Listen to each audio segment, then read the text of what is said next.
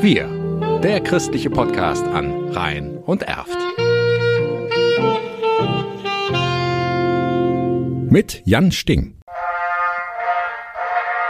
Da wir ein kleines Mädchen haben, das natürlich unbedingt zu Weihnachten einen Tannenbaum haben möchte, wird auch einer besorgt. Nicht allzu groß, aber so, dass man ihn schön schmücken kann, weil da hat sie natürlich auch Spaß dran. Für Britta Ressing aus Bergheim-Oberaußen gehört der Tannenbaum unbedingt zum Weihnachtsfest dazu. 25 Millionen Bäume werden an jedem Jahresende zu diesem Zweck bundesweit verkauft. Die allermeisten stammen von Plantagen, unter anderem aus Dänemark. Damit sie schön grün und gerade sind, wurden sie mit Pestiziden behandelt. Förster Jürgen Greisner sieht die grünen Blätter mit gemischten Gefühlen. Bei vielen Bäumen haben sie halt den Chemiecocktail in ihrem Wohnzimmer. Ich habe hier meine Familie gehabt, die konnten einmal nicht zum Verkauf kommen und dann haben sie sich irgendwo einen Baum gekauft und der Sohnemann hat den geschmückt und hatte dann plötzlich allergische Reaktionen an den Händen. Und dann haben sie gesagt, das machen wir nie wieder. Ne? Jürgen Greisner aus dem Forstamt Rhein-Sieg erft bietet neben dem Forsthaus auf einem großen, ehemals landwirtschaftlich genutzten Gelände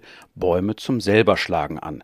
Seine Bäume wachsen natürlich. Sie sind auch mal krumm, aber gesund. Muss man sich eben überlegen, ob man das will. Wir wollen Chemie überhaupt nicht. Es hat allerdings dann seinen Preis. Also wir müssen natürlich dann viel mehr Zeit und Geld aufwenden, um den Baum dann hier so präsentieren zu können. Wer will, kann sich auf dem Gelände in Forstbach im Bergischen Rösrath seinen Tannenbaum selber schlagen oder sägen. Es kommen sehr viele Familien. Und dann kann Papa auch mal beweisen, dass er ein bisschen Kraft hat und nicht nur im Büro irgendwelche Arbeiten verrichten kann. Nach solchen Einsätzen landet der Baum dann traditionell im Wohnzimmer und Genau, der wird dann geschmückt, meistens von äh, Papa und Tochter und ich reiche an und sorge dafür, dass nicht gestritten wird. Und wir hoffen, dass er dann am Ende nicht nadelt. das kann bei einem selbstgefällten Baum nicht so schnell passieren. Die Problematik bei schon gefällten Bäumen ist, die meistens Ende Oktober schon geerntet werden, kommen ins Kühlhaus, werden da verwahrt. Und durch diese Kühlhauslagerung hat sich die Schnittstelle geschlossen. Das heißt, wenn Sie den Baum dann bei sich im Zimmer in einen Ständer mit Wasser begeben, ist das völlig sinnlos, weil er kein Wasser mehr ziehen kann. Funktioniert nur bei einem frisch geschlagenen Baum. Dann können Sie ihn ins Wasser begeben und dann wird er immer, wenn Sie das Wasser nachschütten, ewig und drei Tage weiter Wasser ziehen.